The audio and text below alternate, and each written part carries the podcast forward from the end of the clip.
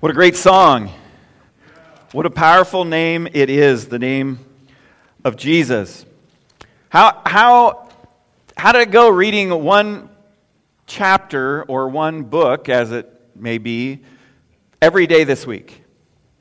Did uh, I trust the Holy Spirit is beginning to work and, and sh- maybe show you some things? Uh, just a couple thoughts on that. First of all, after church last week, somebody asked me, they said, So what's the difference between a servant and a bondservant? Because some of the translations that maybe yours said bondservant instead of just servant or, or slave is another way to translate that word. I thought that was a great question. I wanted to talk about that just for, for a few moments. In, in the Greco Roman world, slavery was a big deal. Um, it was all across, it was widespread, and, and it adds significance to this, this term that Jude uses here for slave or bondservant. I want to just describe to you what a bondservant was in that culture.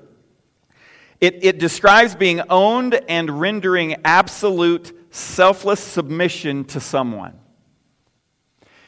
That's what Jude is getting across about his relationship with Jesus Christ.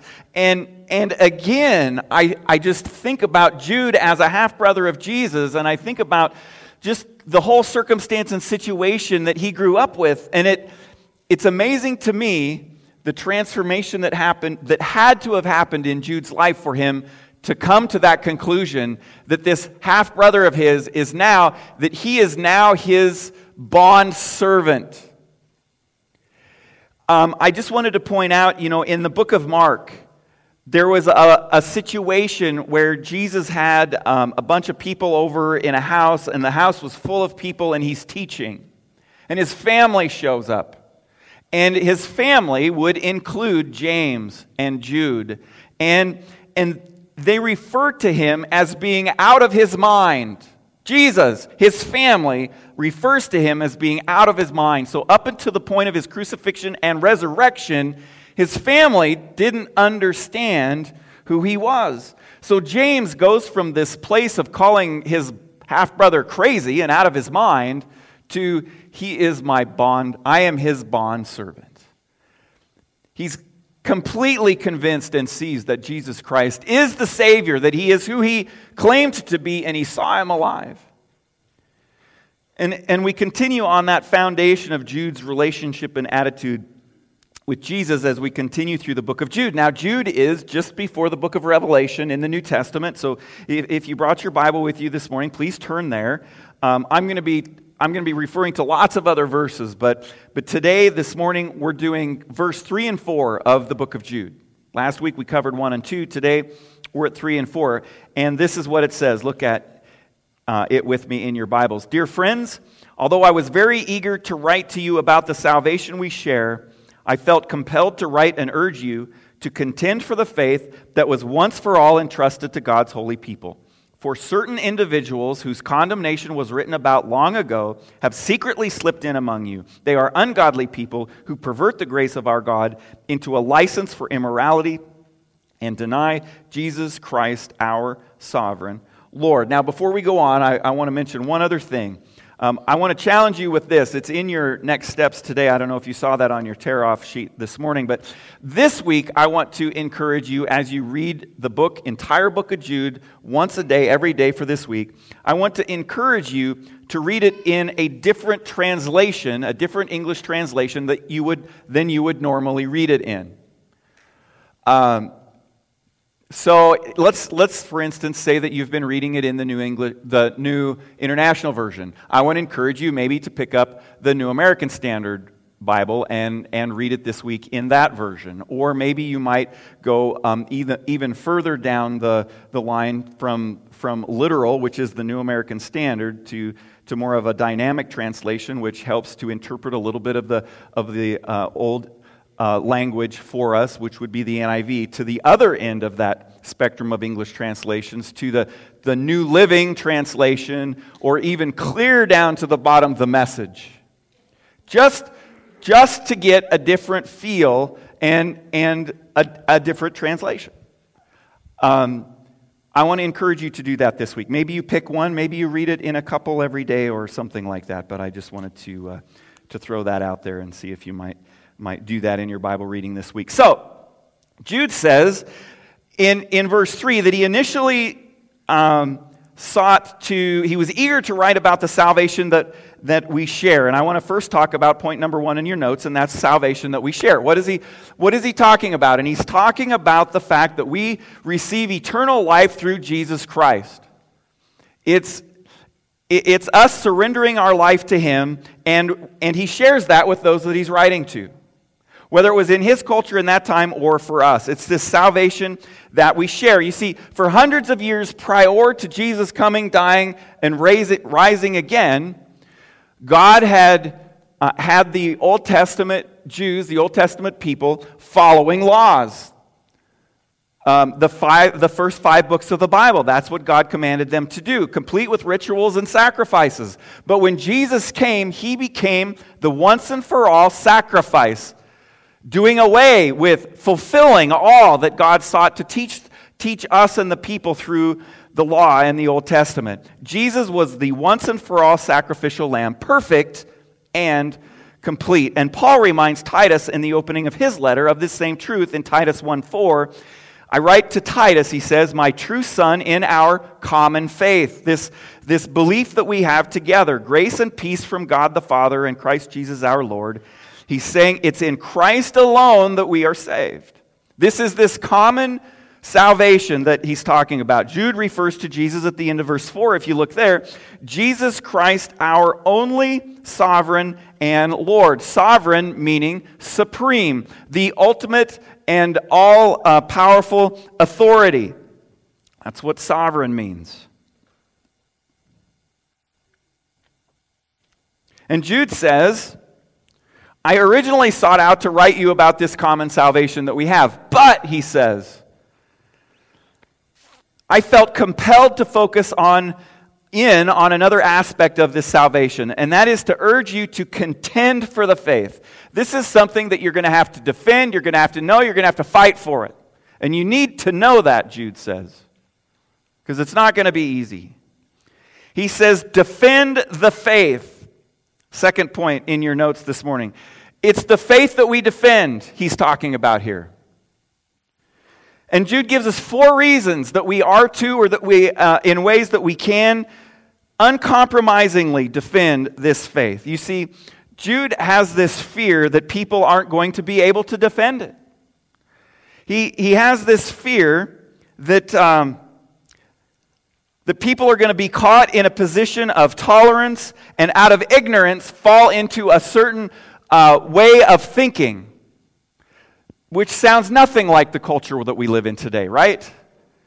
Completely applicable, Jude is, to our current culture and how people in our world think, and maybe even how it's a challenge for us. You see, it's hard to defend something that you don't know very well. And, and Jude says, you need to know these things. And we're going to talk about what those things are here as we continue through this series. But um, Jude also mentions the fact that they are being infiltrated by people who are deceiving them. Whether they're deceived themselves and just continuing to teach it, or they're intentionally trying to subvert the basic message of the gospel and of Jesus Christ. Now, a couple weeks ago, I can't believe it's been a couple weeks already, but Zach, my son, and I went hiking in Moab, Utah. First time I've ever been there. Um, un- amazing, uh, even though we hiked 26 and a half miles. Um, it was fun. Didn't think those two things would be said in the same sentence, but it's true. Um, anyway, we got up, we decided that one morning we were going to get up early and go um, see one of the most famous arches uh, in Moab, and it's, the, uh, it's that one right there. It's called Delicate Arch. It's on all many of the Utah license plates. Um, so we wanted to we wanted to hike there and see the sunrise. So we we got up at like I don't know I remember it was like five fifteen, and uh, we we packed into the car and we drove up there. Got there amazingly fast because there was no traffic on the road. We were the second car in the parking lot and the first ones to head up towards the rock. It's a mile and a half one way hike um, to, to Delicate um, Arch. And uh, when we started out, the, the trail was clear. I mean, it was, it was concrete. And in fact, I made the comment to Zach I wonder if the trail all the way to Delicate Arch is handicapped accessible. Because, I mean, it was, it was, it was just great. And then we got to this point where it turned, and we both stood there and looked and went, okay, now where do we go? Um, and so we kind of wandered around a little bit. There's this big, huge rock um, formation that's just kind of slanting up. And we, we think, well, we'll just wander up that, you know, and we wander up that, and we're wandering around, and we have no idea where we are or where we're going, okay? Of course, we have headlamps so that we can see where we step, but we can't see where to go. And we look down, and there are other people behind us with headlamps. And I looked at Zach and I said, You think they're following us? And they were. One of them, the first one to make it to us, was a guy from Australia. Um, I could tell you all about his life, but I won't bore you with all those details this morning. Um, but, but, but he and us were kind of looking around, and we finally sort of decide we're, we're going to go this direction. And, and we finally, you know, all the other trails, they have these things called cairns, stacks of rocks that the, uh, that the Park Service has put there for you so you know where you're going. They didn't have those here in this particular place for some reason. We finally find a sign that says trail and it points like this way. And, and we, so we're like, great, we know where we're going now. Mm-mm. We didn't actually make it onto the trail. We continued in the wrong direction with people following us. Finally, we get to the spot where, where I can get enough cell service to bring up Google Maps and the page that shows where we are and where the trail is. And it's three ridges over we, you know, made our way through the pucker brush and all of that and up and down, and we finally get to the, to the actual trail. We follow it on up, and we're the first ones to arrive at, at Delicate Arch, even being lost. And then we sit there and watch all the other poor suckers that were following us. And they all finally made it too. But I made the comment I said, you know, I, the, a passage of scripture comes to mind that, that talks about the blind leading the blind. And that's totally true. And that can happen in our churches too. And we have to, that's why we all need to be our own students of God's Word, in addition to those who are our leaders. I mean, I'm not going to come here every Sunday morning and say, this is what it is, this is absolutely what it is, it's 100% right, and you just need to believe what I tell you. No, I want you studying it too. I want to get the occasional email that says, hey, have you thought about this, or have you looked at it differently this way? I'm not sure if you're 100% right here. Now, I, know I'm opening myself up for something, but um, uh, we need to be thinking for ourselves too and studying for ourselves too. Um, to them, to the people that were behind us with their headlamps that were following us, it seemed reasonable that somebody else who was ahead of us would surely know where they're going. We had no clue. We had no clue. So we need to be we need to be cautious and we need to think on things like there. There are grave consequences of getting lost in the things that we believe when it comes to doctrine and theology and the things that Jesus taught. And Jude is saying that. And, and he's saying here are, here are four of the reasons why we need to defend the, the, the, the faith. The first one is because it's closed in its content. Okay, now the faith that Jude is talking about is not faith as in just believing something. He's talking about faith as in things, the things that we're to believe, the things that we're to believe about Jesus and who he was, the things that we're to believe about what Jesus taught, how we're to live, how we're to avoid sin, those things.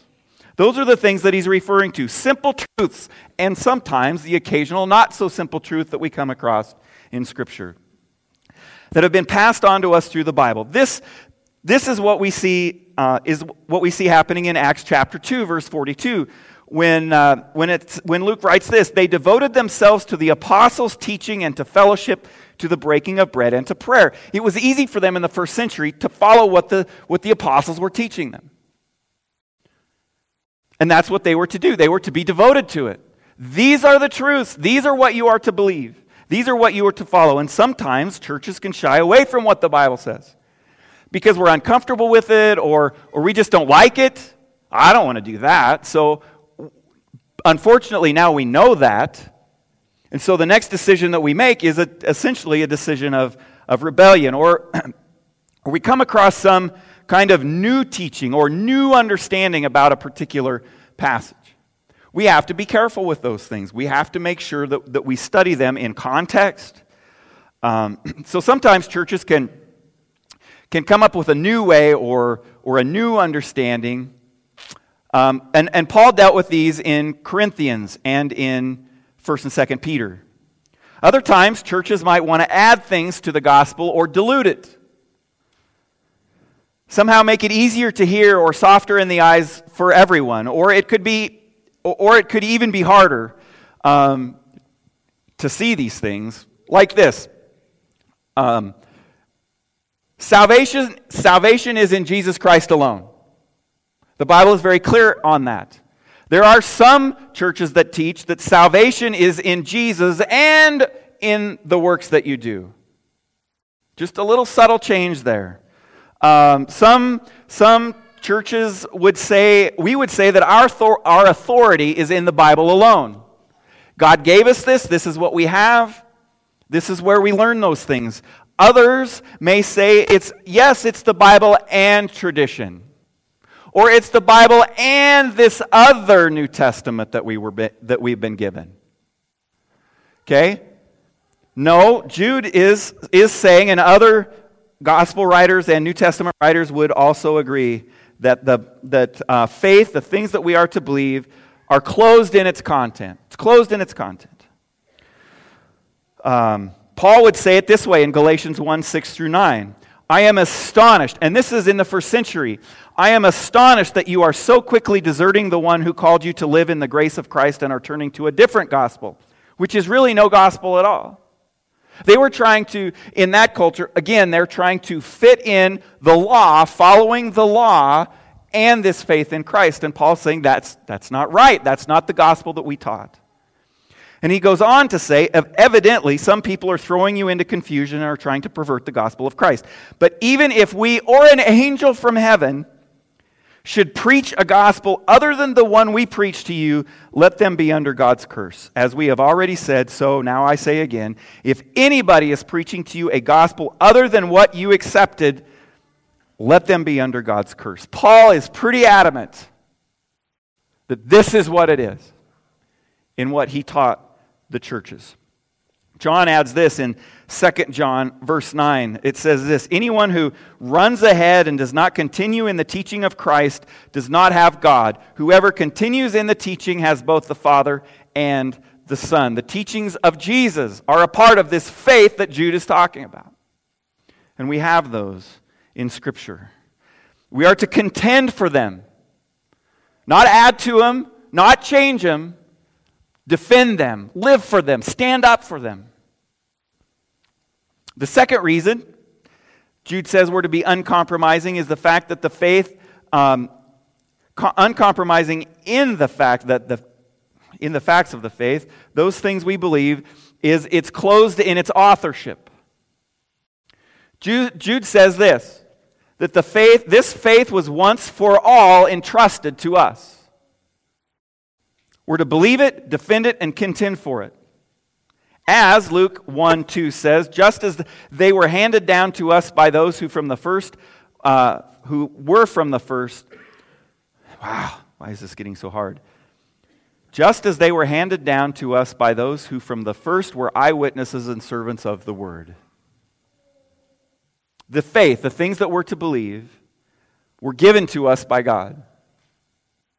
They were given, they were taught to the disciples.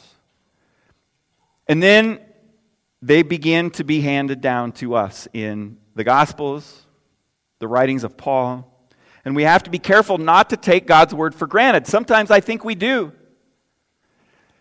I never have to worry about having a Bible with me, it's on my phone. In any translation, I want to see it. And sometimes I can take that for granted and not take advantage of the fact that I have my Bible with me 24 7 and uh, that I can read it in any translation. You see, our Bibles were given to us by God, entrusted to early biblical writers, not invented or created by them, but breathed into them for us.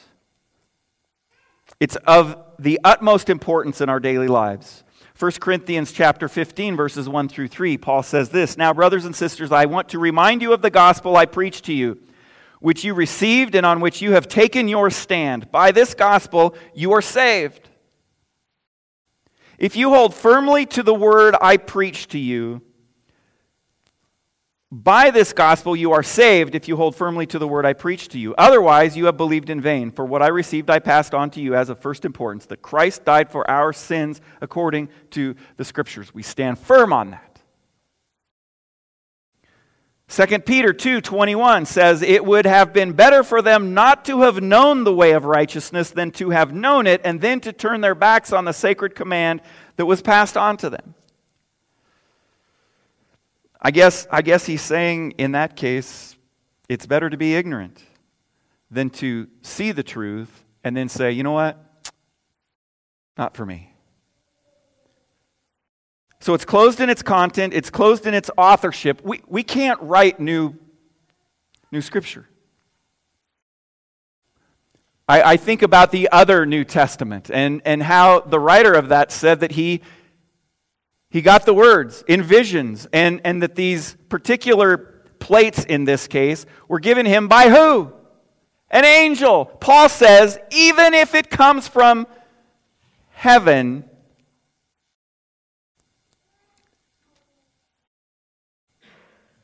may God curse it.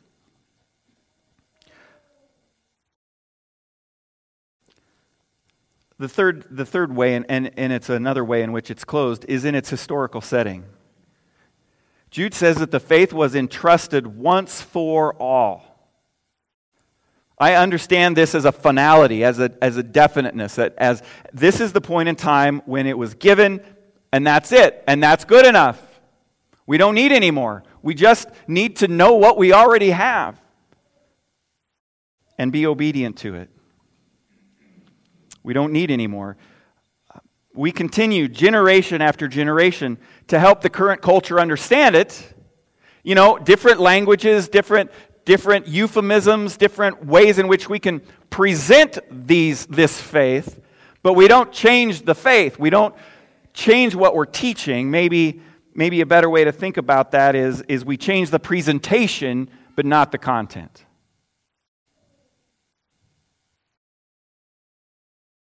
The content was completed 2,000 years ago. Some might look at the creeds from, from the centuries and say that those are new, that they were invented by you know, people in the church. But honestly, you know what the purpose of a creed was? A creed was actually a response to heresy.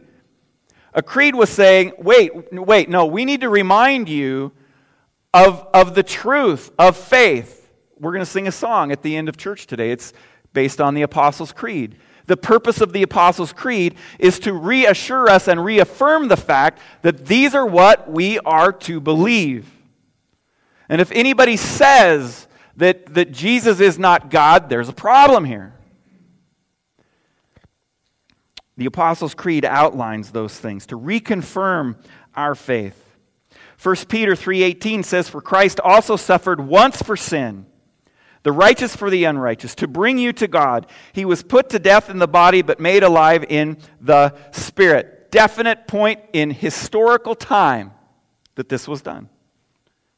Same gospel, same faith, and we need to be careful to contend for it. We also know from Scripture, and this is good news. This is the one point under this that isn't that doesn't say closed.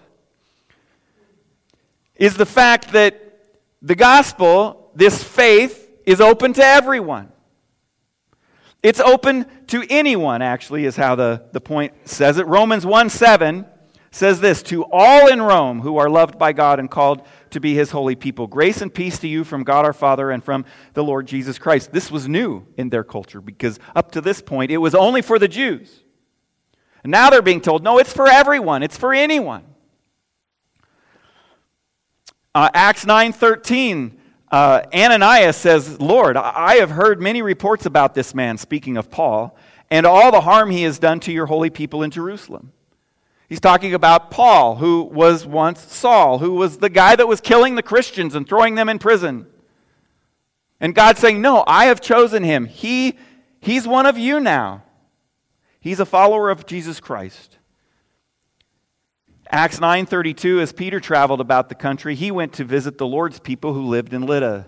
Open to all of those in Israel, open to us. What mercy and grace God has for us, huh? And once again, as he did in the first two verses, Jude includes Christians, um, even us Gentiles, in the category of the people of God. Good news. Words that inform the Jews that salvation is indeed for all, and as Christians, as God's holy people, we must contend for the faith because danger lies ahead. There's opposition. You, you possibly have people that are opposed in your life today. There may be somebody in this very room that maybe that, that could possibly be that person. It can even be found in the church. Jude says, he's talking to churches. He's saying that the opposition is expected. And then I think he gives us four ways in which we should expect opposition. Paul knows there's going to be opposition. That's why he says in 1 Corinthians chapter 9 verse 25, everyone who competes in the games goes into strict training. They do it to get a crown that will not last, but we do it to get a crown that will last forever. He's saying strict training is, is necessary here. We need to take this seriously. And in, in Colossians 1.29, Paul says this, To this end I strenuously contend with all the energy Christ so powerfully works in me. Strenuously contend. It takes some effort on our part to be ready to know the truth.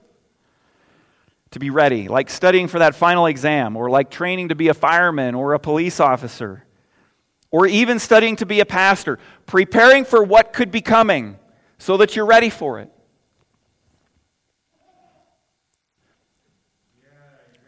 We know there will be challenges and opposition, so we need to prepare well. That's what Jude is saying. Now, I have four quick comments on what Jude uh, says the opposition to the faith, the things of God are. First, I'm sorry I keep messing with this, but it's just wanting to pull my microphone off of my head. The first one is this it's predicted. We're told multiple times that it's, that it's going to happen.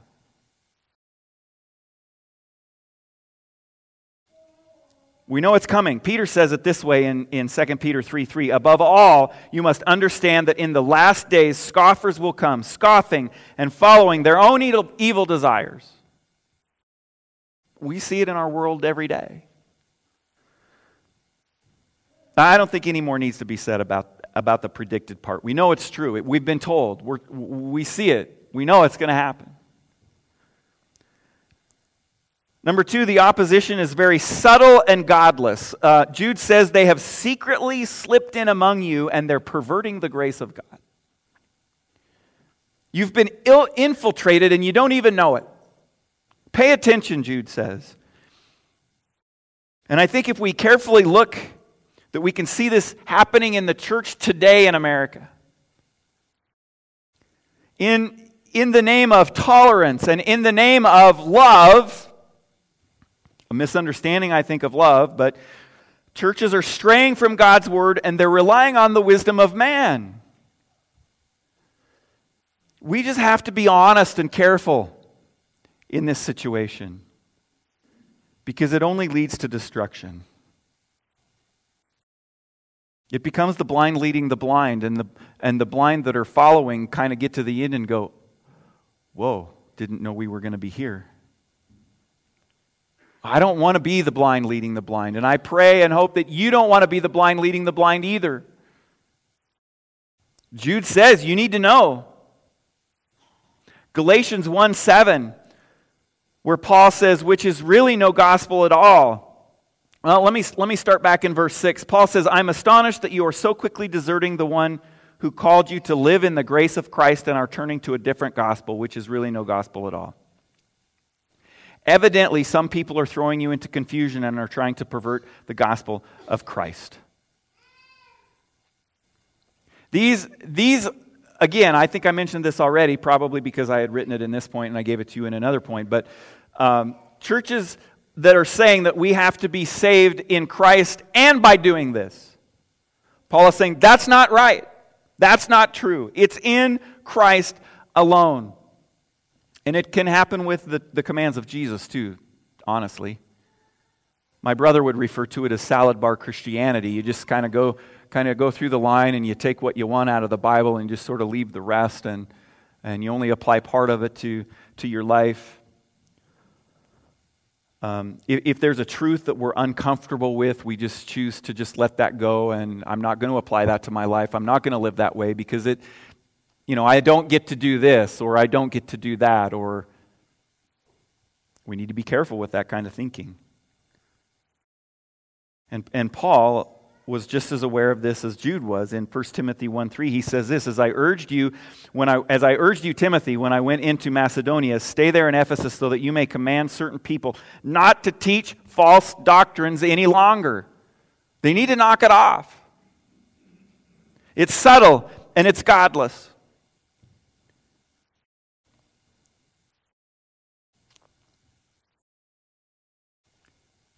It can happen over hundreds of years, in fact.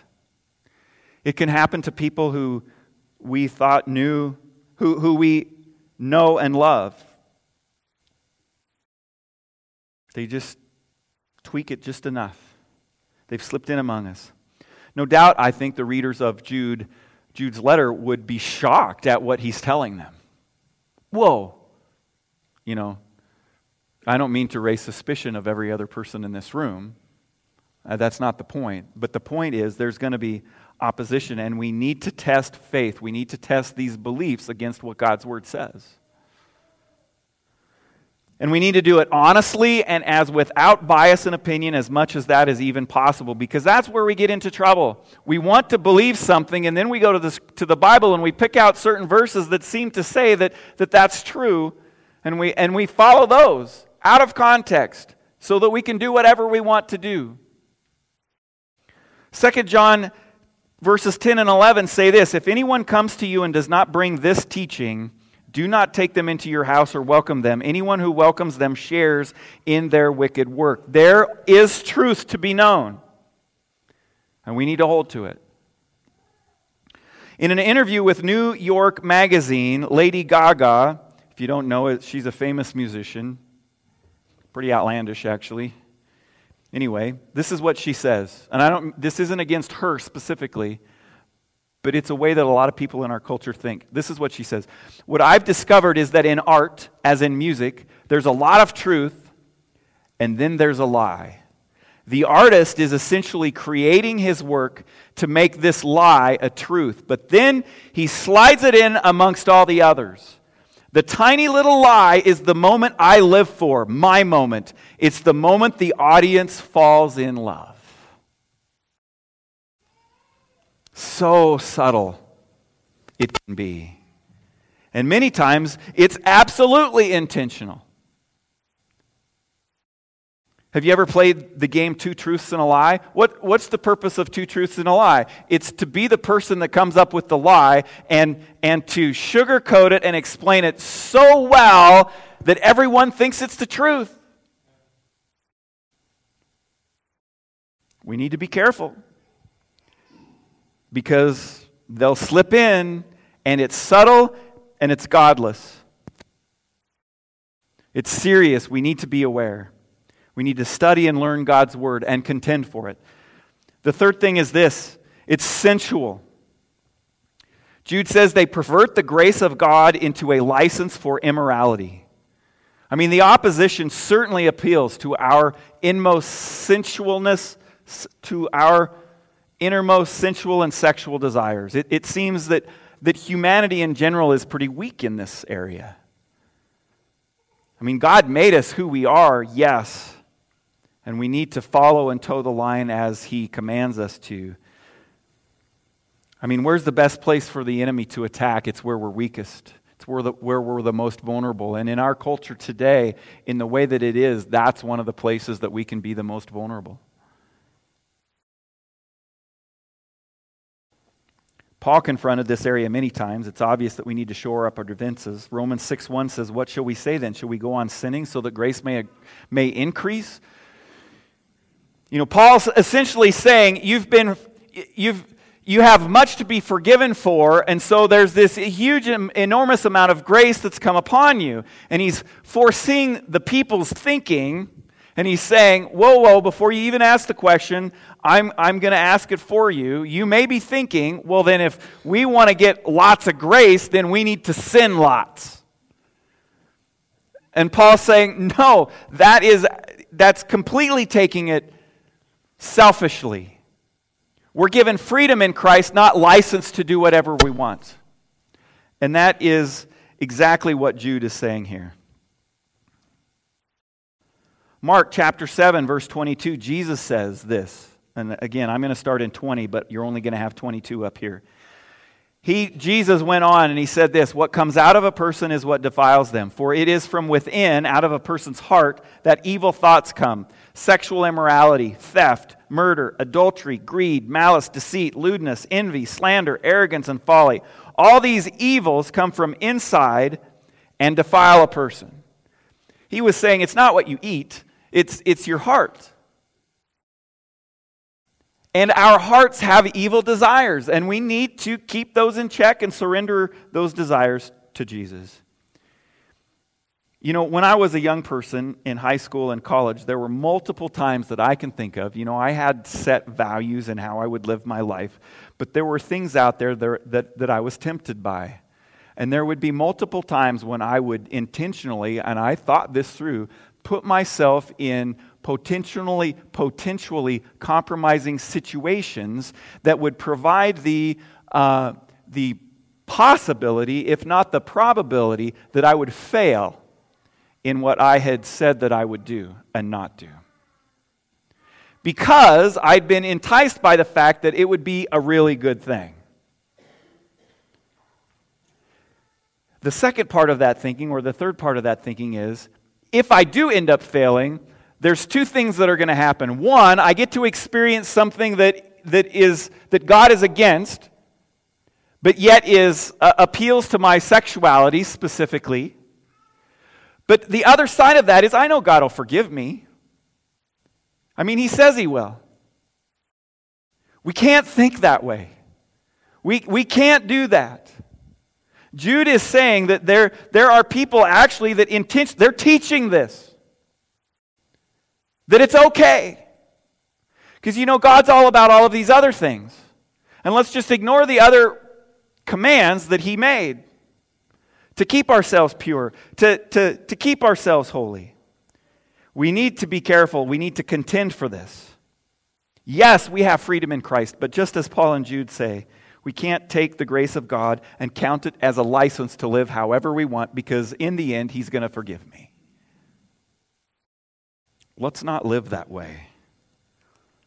Paul says in Romans 13 13, let us behave decently as in the daytime, not in carousing and drunkenness, not in sexual immorality and debauchery, not in dissension and jealousy. We need to realize that there are many messages out there that want us to live contrary to the teaching of Jesus Christ. I mean, that's what Satan's all about killing and destroying and making life miserable. I mean, have you ever been in one of those situations where you're living in, in a certain way that you know is absolutely contrary to what God teaches, and then you wonder why you're miserable? And why, you're, why you have fear that we shouldn't have in Christ?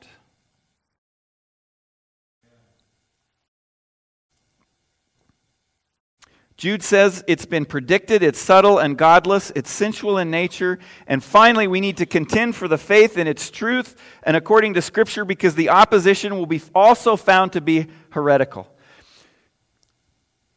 Jude uses an interesting word in verse 4. Look there in verse 4. He said that they deny Jesus Christ, our only sovereign and Lord. And it's interesting that the word that he, the, the Greek word that he uses for sovereign is not the typical word Lord as is found in many of the other New Testament books, which is kyrios. Instead, he uses the Greek word despotes, and I might be pronouncing that incorrectly. I couldn't find a page that actually said it for me. Um, or sovereign.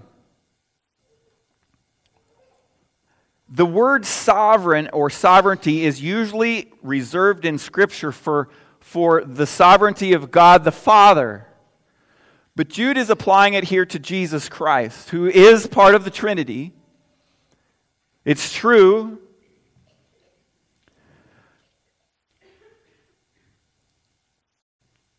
Jesus is giving Jesus, I mean Jude is giving Jesus to his readers just so they can hear it, the level of authority that God the Father has.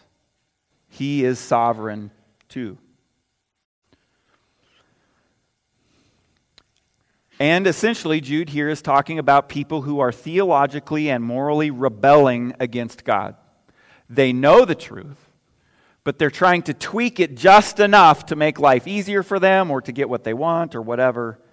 John Stott says it this way These men have not grasped or they refuse to grasp the extent of Jesus Christ's sovereignty, and so they feel free to play fast and loose with it. And as Luther says it, they consider not Jesus as their Lord, but themselves as their own Lord. And they're just fitting all this other stuff into whatever they want to think and how they want to live. So, uh, what I want you to do this week what I want us to do this week as we read through the book of Jude is I want us to reflect on our own personal lives. Where, where are you? Have you, uh, have you given into, have you given some ground to the wisdom of man? Have you become comfortable with sin in your life to where you, you just you don't even bat an eye at it anymore and it's just become something that you are willing to live with? I, I just I want to ask you to, to get on your knees before God and say, Search my heart. See if there, just like David did, see if there be any wicked ways in me. Is there something that I've either been following blindly, or is there some area in my life that maybe, maybe it's something that you've been comfortable with for years and years and years and years and you don't even recognize it anymore. Ask God to shine a light on it so that it can be corrected, so that you can surrender that and repent for it.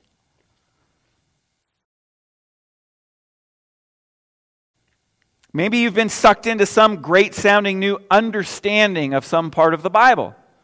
And again, the hard part there is it, it just seems so reasonable. You know, maybe God would show you that. Maybe there's something that you've tweaked or that I've tweaked that, that the Holy Spirit will say, David, you need, to, you need to take a look at this. This isn't in line with what my word says. I, I, I pray that, that you will do that as we continue to soak in this book of Jude. Let's ask the Holy Spirit to help us. So, now, in the first four verses, um, Jude has now told us who he is. Jude has told us why he is writing. That's really what we've looked at the last couple Sundays. And I hope that you join us next week as we continue on in Jude because we're going to look more in depth as to. Now he's going to begin um, explaining these things more in depth, the predicted dangers, and we're going to continue to see how that we can contend in our culture today for the faith, just as Jude was encouraging those in his day to do. Let's pray. Lord Jesus, thank you for thank you for your word. Thank you that we have this that you've given it to us. And Father, I pray that that you would help us to just continue to see that that that it is what you want it to be. And that we that we have that you have given us what we need. And I pray, Father, that that we would know it better, because as we do, we, we, we begin to more genuinely understand who you are and how full of grace and mercy you are, and, and then who we are in comparison to you as opposed to comparison to other people. And Father, teach us. Search our hearts. I pray that we would, we would completely surrender our lives to you.